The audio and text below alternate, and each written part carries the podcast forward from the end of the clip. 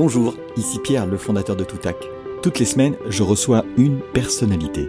La cheminée est allumée, on est sur une péniche au bord de la Seine et c'est une discussion à bâton rompu autour d'un moment qui a changé leur vie ou le cours des choses. Mon podcast, il s'appelle Déclic. C'est une seule prise, zéro montage, zéro coupe.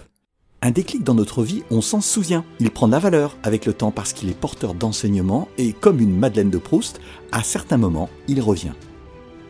Une date, un visage, un geste remonte à la surface et quand on en parle, la voix change et se raffermit tant le souvenir est vif. Alors, dans le désordre, vous entendrez parler de vaches, de rupture de négo, d'araignées rouges et de bien d'autres choses. Merci à tous ceux qui ont déjà passé 30 minutes au coin du feu ou de la terrasse. Rendez-vous toutes les semaines pour un nouveau déclic. À bientôt.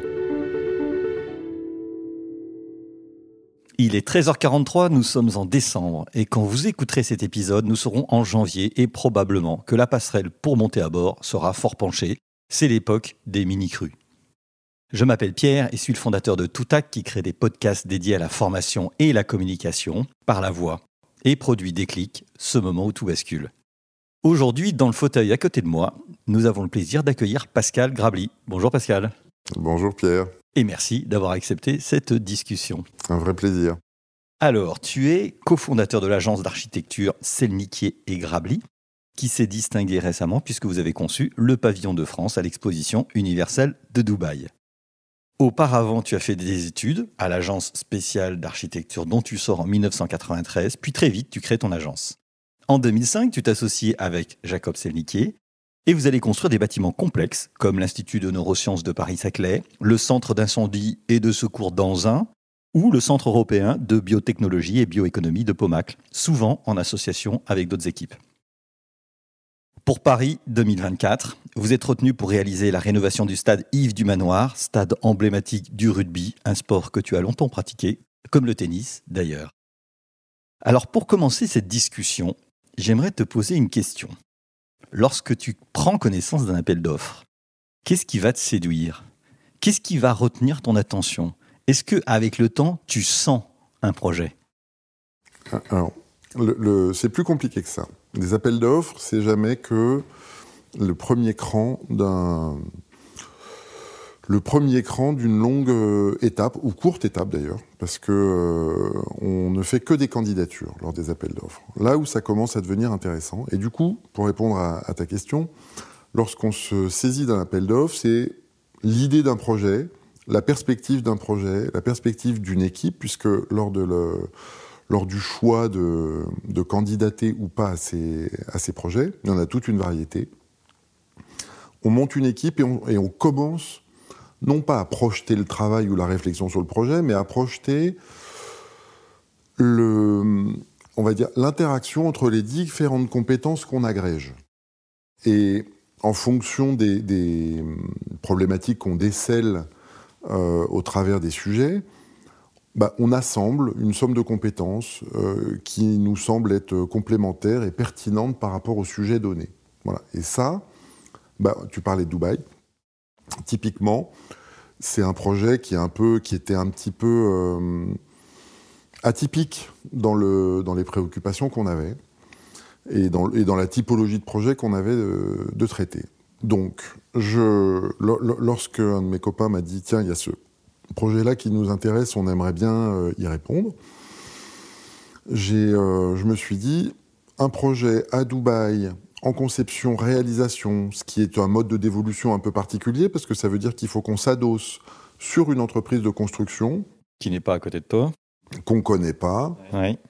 Euh, et qu'on agrège autour de nous plusieurs types d'ingénierie pour répondre à un sujet et, que bah, cette équipe, ce, gros paquet, face à un jury qui va sélectionner entre, euh, je sais pas, euh, entre 20 et, 60, et 80 candidatures, que, que, euh, à la lecture de l'équipe constituée, bah, apparaissent avec évidence qu'on a compris la problématique. Hmm.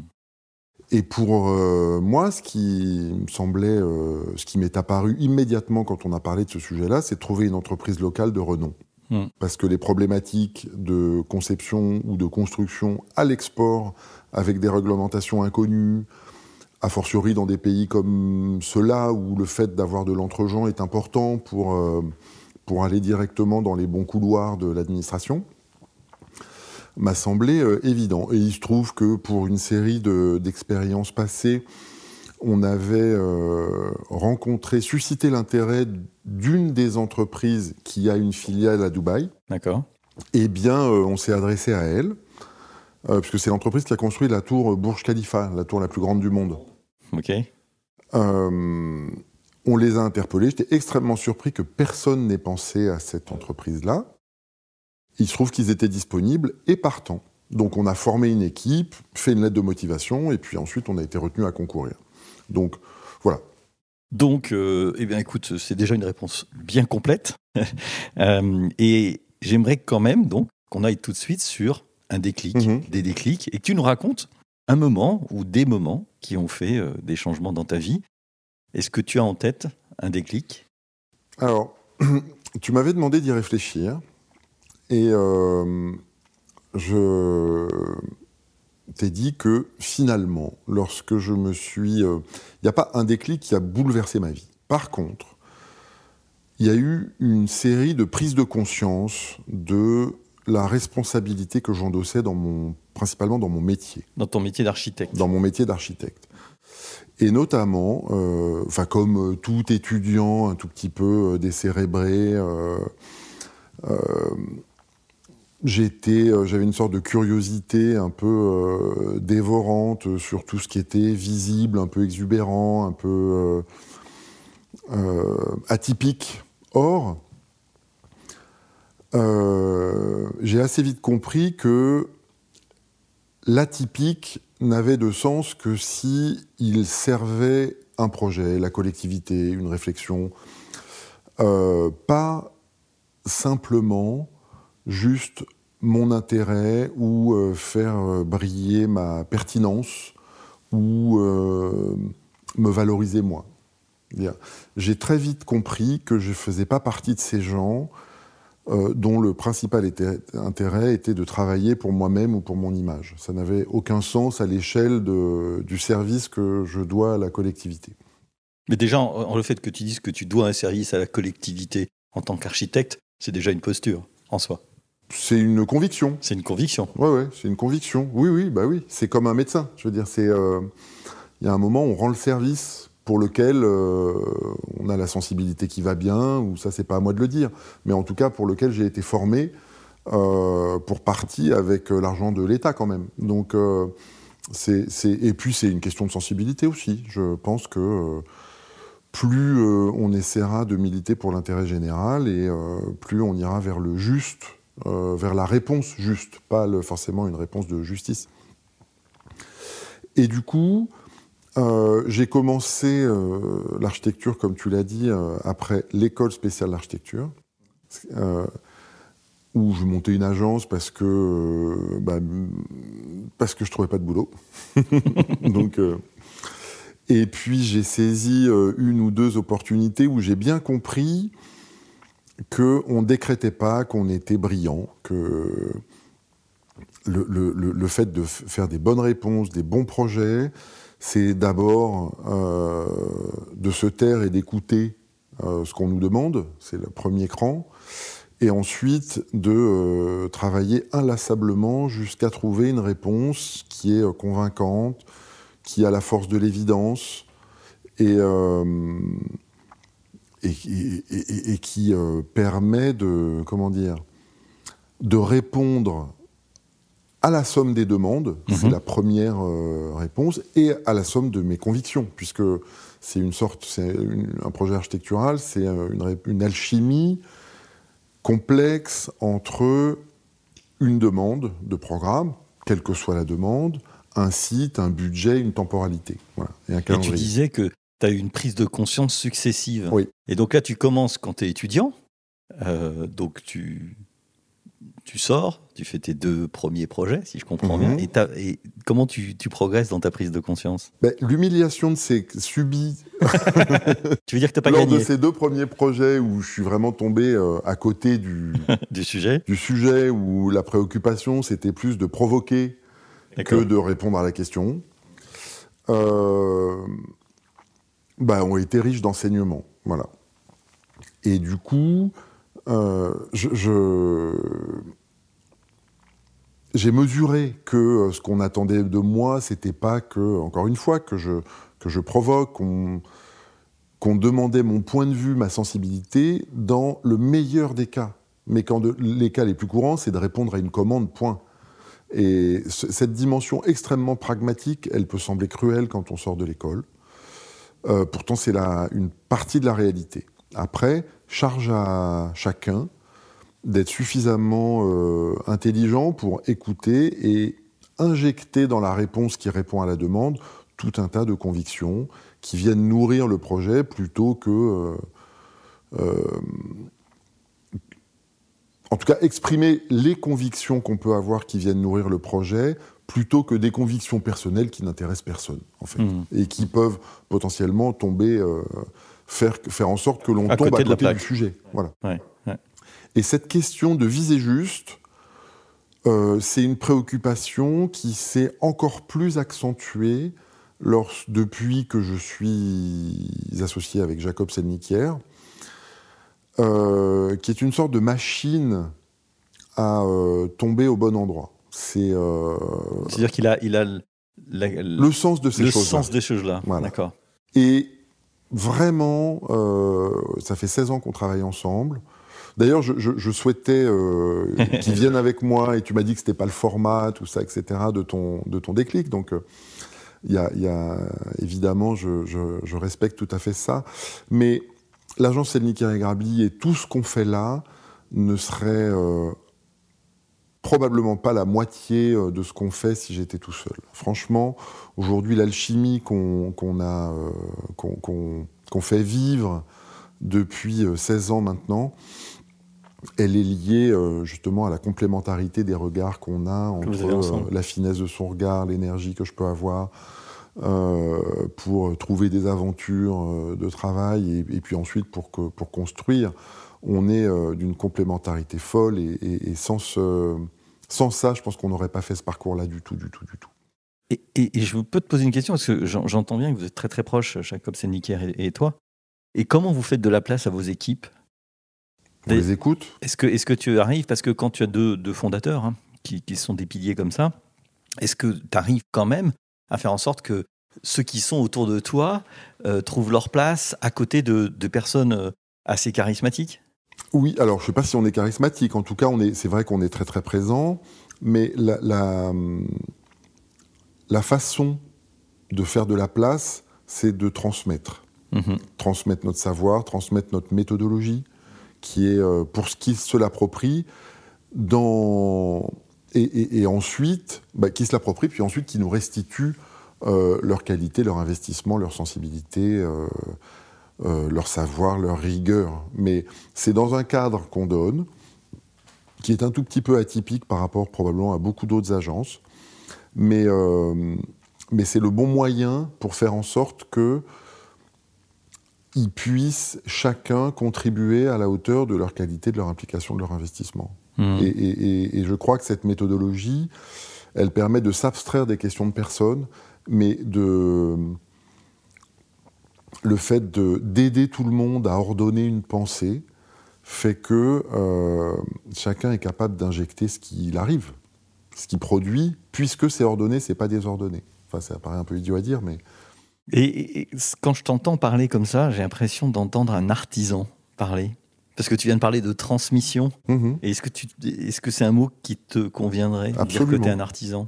Oui, oui. On est. Euh, alors, et c'est des questions qu'on se pose, euh, qui sont un tout petit peu à l'ordre du jour euh, aujourd'hui, parce, parce que, on croit, voilà, l'agence croit, mm. et on, a euh, une grande conscience de la fragilité de l'équilibre d'une agence d'architecture pour qu'elle puisse produire de la bonne manière. Quand, quand, je dis de la bonne manière, en tout cas, c'est de la manière qui nous convient nous. Je ne sais pas s'il n'y a, a, pas une bonne manière, en fait comme il n'y a pas un bon projet. Mais par contre, nous, on a nos qualités, nos défauts, comme tout le monde. On aime être assez proche des sujets, des projets, des gens. Et on se rend compte autour de nous, puisqu'on est souvent en compétition contre des agences qui sont... Euh, plus grosses euh, Beaucoup plus grosses à vraiment très très grosses. D'accord. Vous êtes combien? Nous, on est une quinzaine à peu une quinzaine. Et, quand tu as des gros projets, tu prends des personnes en plus ou non Non, non, on les fait. On a, quand, je parle de méthodologie et d'organisation, c'est que euh, on, fait, on, a une façon de réfléchir au projet qui fait que chaque décision qui est prise est le fruit d'une réflexion euh, fondée euh, sur des sujets qui sont réels, pas des histoires qu'on se raconte.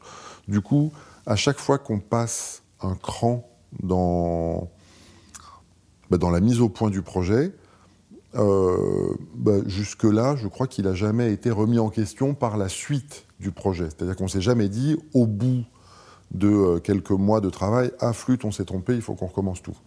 En fait, on, Mais vous vous donnez quand même la possibilité de remettre en cause? On remet toujours tout en cause.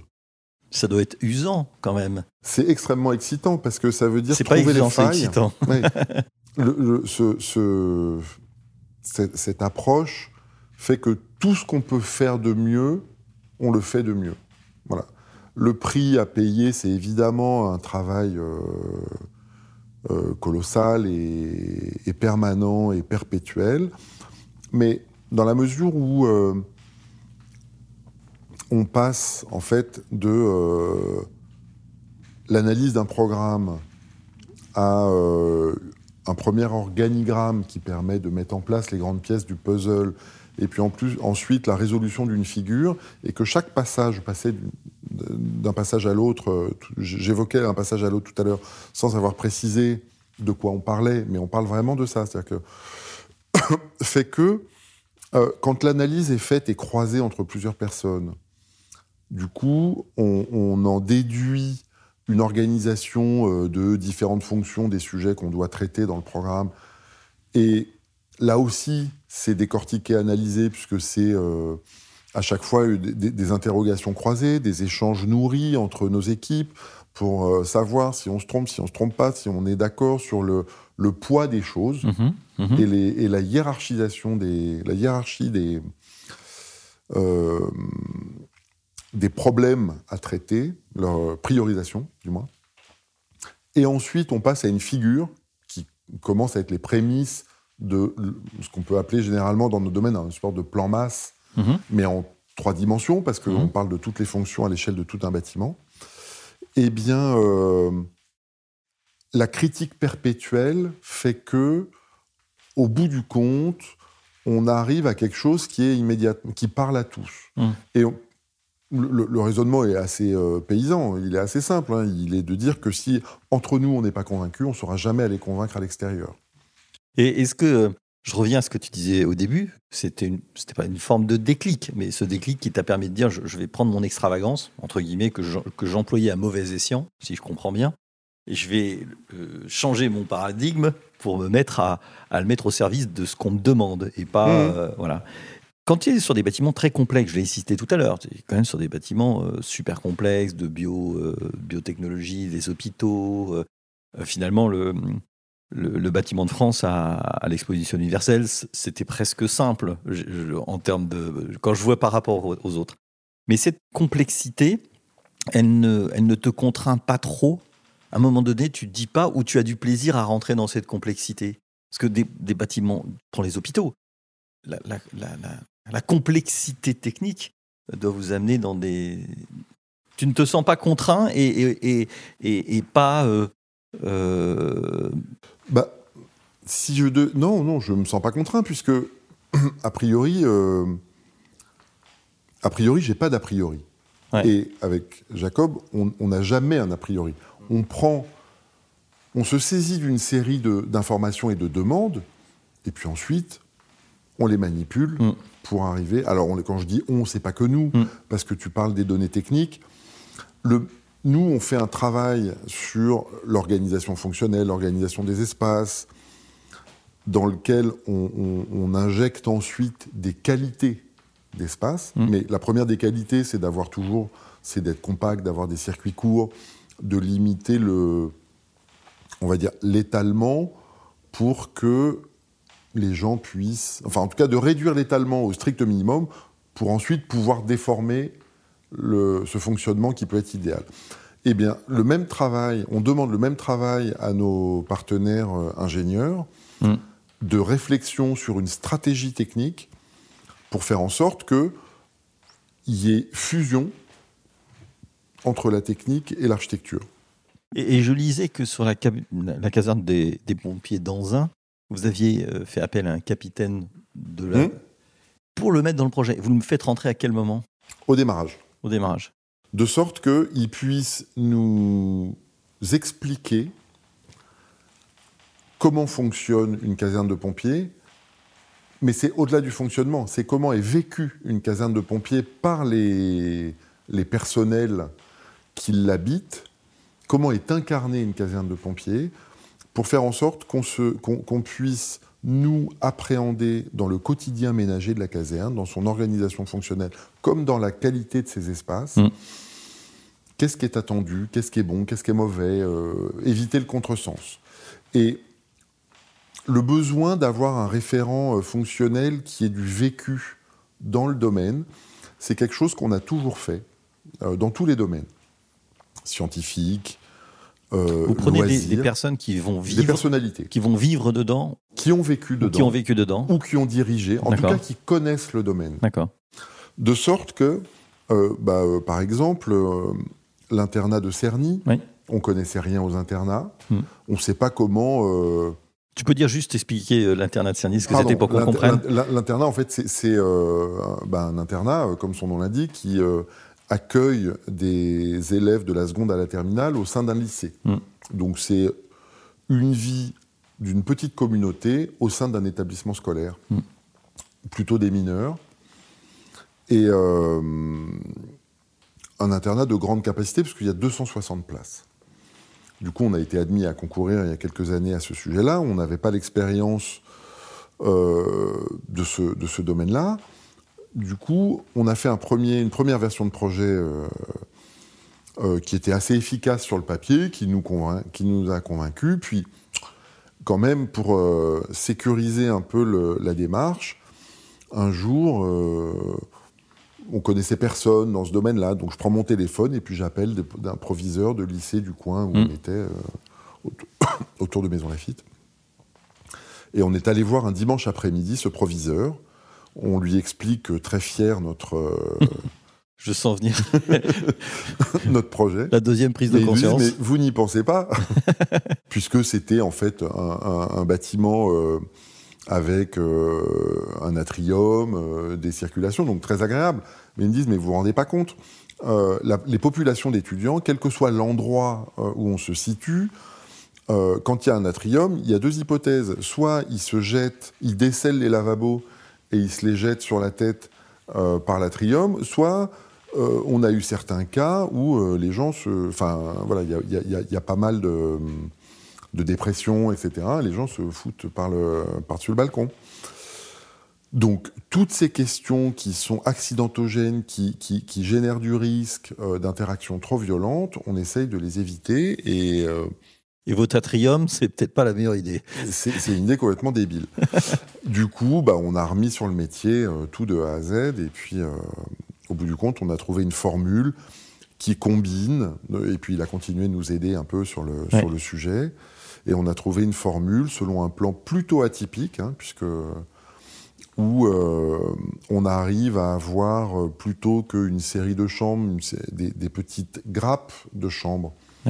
Qui font que les, élèves se retrouvent quand même en communauté, mais à toute petite échelle, avec des espaces partagés. Et ce, projet-là a, convaincu euh, et séduit. Et d'ailleurs, lorsque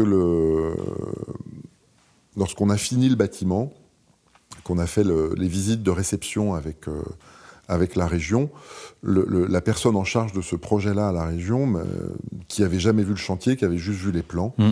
me dit, me dit euh, mais en plan, je trouvais que c'était n'importe quoi. Mm. Euh, et maintenant, je comprends tout. Voilà. Et, les gens qui y vivent, parce que finalement, quand tu as fait euh, une caserne, un hôpital, ainsi de suite, tu retournes euh, trois ans plus tard? On retourne, oui. Alors pour la caserne, on est retourné quelques mois après et quelques années après, parce que ça nous, le retour d'expérience est quelque chose d'assez important Mm. pour, euh, encore une fois, consolider cette réflexion que euh, essayer de, tirer les enseignements de ce qu'on a mal fait ou pas, fait.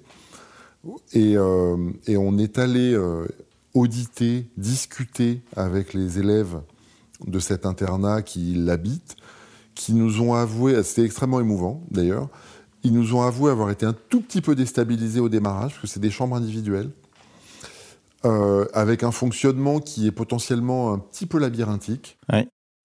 Et au bout de quelques jours de pratique, ils ont euh, apprécié et utilisé des mots que nous-mêmes avons utilisés pour présenter le projet. D'accord. Ça, c'est une Donc on est reparti assez ému euh, avec Jacob. On était allé passer un soir là-bas euh, à Cerny. Je sais pas, il y avait une quinzaine d'étudiants, d'élèves. C'était pas encore des étudiants. Le maître d'internat, le proviseur qui avait suivi la fin du chantier puisque ça avait changé entre temps. Et il y avait aussi les élèves qui avaient connu l'internat précédent sur ce lycée qui a été démoli. Et quand même, voilà, il y a le temps de- d'appropriation des lieux et ensuite le- le, cette appréciation du potentiel d'espace, de qualité de rapport à l'extérieur qu'on a euh, mis à disposition finalement et qui, semblait, euh, qui a semblé être euh, apprécié et donc le projet a été réussi. A été réussi, ouais. Alors, euh, les personnes qui nous écoutent ne te voient pas, Mhm, mais ils entendent ta voix. mhm. Et tu as une voix assez grave, assez posée, donc j'ai dû un tout petit peu régler parce qu'elle était quand même assez forte. Euh, mais ce, ce calme apparent que l'on ressent quand on te voit, euh, je précise que tu, tu as un, un joli bébé de, de- de quelques centaines, pas quelques, mais en tout cas. Mais est-ce que c'est c'est comme ça que ça se passe tous les jours dans, ta, dans ton agence? Ce calme permanent, est-ce que tu le maintiens? Est-ce que c'est un gage de succès? Ou est-ce que tu boues intérieurement total et tu te contrôles? Parce que quand on t'entend, on a l'impression que tout déroule très tranquillement. Mais j'imagine que la construction d'un bâtiment, c'est pas un long fleuve tranquille. Comment tu vis ce, ces hauts et ces bas? Alors, entre calme et sang-froid, il y a une petite nuance. Euh, je, je pense que, là encore, le couple qu'on forme avec euh, Jacob, on est doté d'un d'un immense sang-froid. On va savoir pourquoi on est fait de ce bois-là. Je ne saurais pas euh, faire de psychanalyse de comptoir, mais en tout cas, c'est ça. Euh, on, on- on a conscience que rien n'est jamais très très grave, somme toute. Par contre, que la réponse juste, elle s'évalue sous plusieurs angles. Et que d'être euh, trop spontané, qui est, euh, c'est aussi probablement le fruit de mon éducation. hein. Euh, prendre le temps d'écouter, de comprendre toutes les dimensions possibles d'une situation, il faut avoir du recul, encore une fois du sang-froid, pour ensuite prendre la décision qui va bien. Et la décision, si elle est de renverser la table, ben on la prend. Hmm. De la même façon que si elle est du- de prendre juste une toute petite action, euh, une décision qui est une nuance. Mais le spectre va euh, de euh, tout foutre par terre à euh, juste euh, mettre une virgule quelque part. Mais tu parlais de ton éducation. C'était ton éducation qui t'avait amené à être relativement excentrique au départ. Oui, un peu. Donc tu, Non, tu non, voulais mais- sortir de ton éducation à ce moment-là. Je, je, je- effectivement, j'étais un petit peu turbulent. et euh, mes parents n'ont eu de cesse de me canaliser. Mais euh, voilà, encore une fois, on apprend euh, à laisser sortir le volcan lorsque c'est nécessaire, mais faire en sorte que euh, on puisse l'éteindre ou le contrôler tout le temps. Et ça, c'est effectivement une de mes caractéristiques. C'est J'ai toujours pas répondu à ta première question, le déclic. Non, t'as pas été au bout, mais j'ai l'impression que tu as eu des prises de conscience successives quand même. Oui. Non, mais donc pour, pour, Pour euh, aller. répondre, euh, et ensuite je viens euh, à l'histoire du volcan. Ouais. Le- le- le- la vraie prise de conscience de cette responsabilité qui m'était donnée, c'est lorsque j'ai livré le premier bâtiment Ouais. que j'ai fait, Ouais. qui était un bâtiment de logement, où j'ai vu ces gens qui investissaient les économies de toute une vie et qui étaient contents. Hmm. Le second volet, second déclic, en tout cas cette seconde prise de conscience, c'est quand j'ai vu sur le premier chantier que j'ai fait, qui était celui-là, cet immeuble d'habitation, tout le bazar organisationnel, tout le mouvement que pouvait susciter la construction d'un bâtiment. C'est une trentaine de personnes, des engins de chantier comme on les voit euh, quand on joue quand on est enfant, avec des grues, enfin une grue, euh, des moyens euh, colossaux. Et là, tout d'un coup, on se dit, mais c'est moi qui organise tout ce bazar. Comment je vais faire? Il y a un vrai devoir. on ne peut pas se tromper. Hmm. Alors on se trompe des fois, bien sûr, mais en tout cas, il faut limiter la casse autant que faire se peut. Et sur ce même chantier, euh, une fois ou deux, je me suis euh, laissé un peu déborder par euh, les entreprises, et notamment une entreprise de construction de gros œuvres, donc de maçonnerie, à qui j'avais fait une ou deux remontrances et qui se foutaient de moi, littéralement, jusqu'au jour où, pour marquer la limite à plus franchir, euh, ils avaient monté un mur avec des, des pierres massives euh, qui étaient abîmées ou cassées. Je leur avais dit, je les avais prévenus, parce que c'était déjà arrivé avant, de ne pas remonter ça. Je suis monté sur le mur et j'ai attrapé une masse et j'ai descendu le mur à la masse. voilà. Là, ce jour-là, tu as marqué une limite. J'ai marqué la limite, mais c'était intéressant hein, de voir leur réaction. Ils étaient un peu perplexes sidéré. Et, euh, et là, je, suis devenu. Euh, j'ai grandi à ce moment-là, réellement. Pris, voilà, j'ai pris la direction de ce chantier à ce moment-là. D'accord. Et euh, après, ça s'est plus. Enfin, c'est pas que ça s'est plus arrêté, c'est que. Tu descends pas j'ai pris ma position. des murs dans tes chantiers. Non, non, non, non, non. L'entreprise est un partenaire. Avec qui tu bosses avec qui on travaille et qui devient complice. Et d'ailleurs, euh, bon nombre d'entreprises avec lesquelles on a travaillé euh, gardent d'excellents souvenirs et, de, nos collaborations parce qu'elles sont franches. Hmm.